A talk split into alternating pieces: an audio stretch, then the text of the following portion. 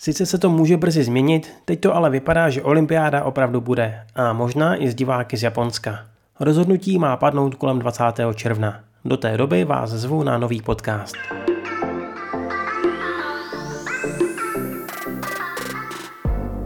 Čím je dán ten pozitivní výhled na hry?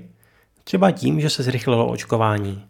Pořád to sice není žádná sláva, zatím se stále očkují primárně starší ročníky na 60 let, brzy by ale měla přijít řada i na mladší. Lidí na 60 je v Japonsku konec konců zhruba 40 milionů a to prostě chvíli zabere.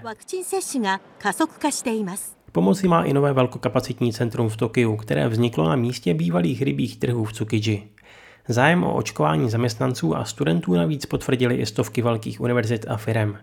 Premiér Suga taky prohlásil, že do listopadu bude proočkována celá populace. Tak uvidíme.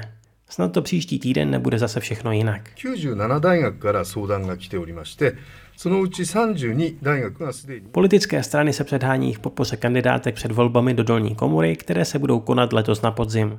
V současné době tvoří ženy jen necelých 10% zákonodárců. Panují ale obavy, že stejně jako v minulosti bude tato iniciativa spíše sloganem než předzvěstí skutečných změn.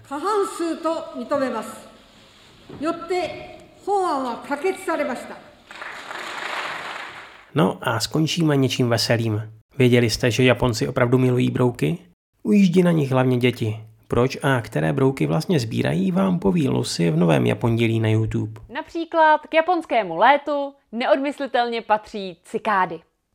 I když pro jiný národy může být zvuk cikád jak je hlasitý, tak až jako nepříjemný a otravný, tak v Japoncích navozuje pocit léta a nostalgie a vyloženě je to pro ně uklidňující zvuk.